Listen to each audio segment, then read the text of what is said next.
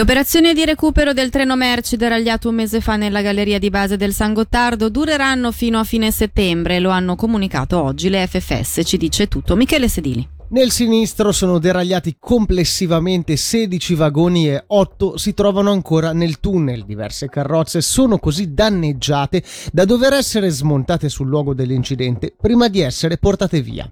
I vagoni danneggiati vengono rimossi dalla galleria lunga 57 km attraverso il portale sud che dista 15 km dal luogo dell'incidente e per le operazioni di sgombero è stato costruito un binario provvisorio.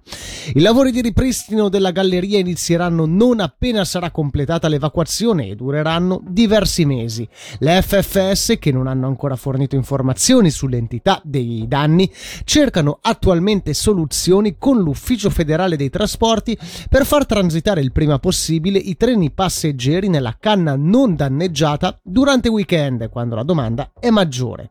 Da due settimane nella canna est, che non ha subito danni, ha ripreso a circolare il traffico merci, tuttavia non è possibile fare alcuna previsione temporale.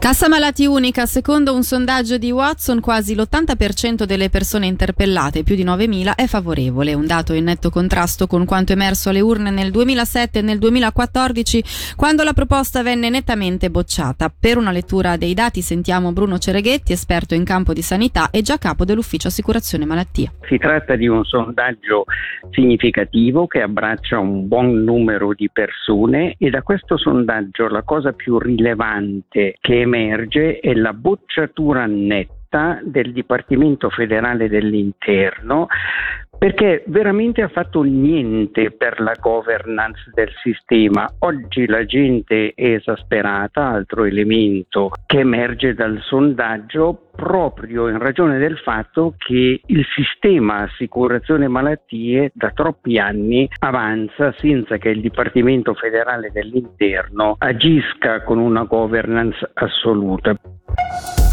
Ospitava due spacciatori albanesi arrestati negli scorsi mesi in cambio di cocaina. Per questo motivo è stata arrestata una 35enne camerunense domiciliata nella Mendrisiotto. Come comunicano il Ministero Pubblico e la Polizia Cantonale, i fatti sono avvenuti tra febbraio e aprile.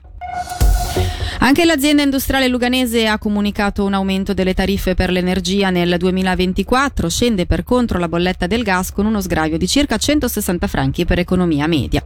Sull'aumento dei costi dell'elettricità sentiamo invece il direttore generale AIL Marco Bigatto. La tariffa è composta da tre posizioni principali, una è quella della rete, quindi del finanziamento meglio dell'infrastruttura che serve per portare l'energia presso i punti di consumo, l'altra è l'energia stessa, proprio il kilowattora che serve per far funzionare i nostri apparecchi, le nostre lampade, il riscaldamento. E poi la terza componente è quella delle tasse, le tasse che qui abbiamo quelle cantonali, quelle federali, quelle per eh, far funzionare il sistema di Swiss Grid, eccetera. Per un'economia domestica media abbiamo determinato per un'economia domestica che vive in un appartamento di 4-5 locali l'aumento per eh, lato AIL è di 150 franchi all'anno. E dalla redazione per il momento è tutto, prossimo appuntamento con l'informazione tra meno di un'ora.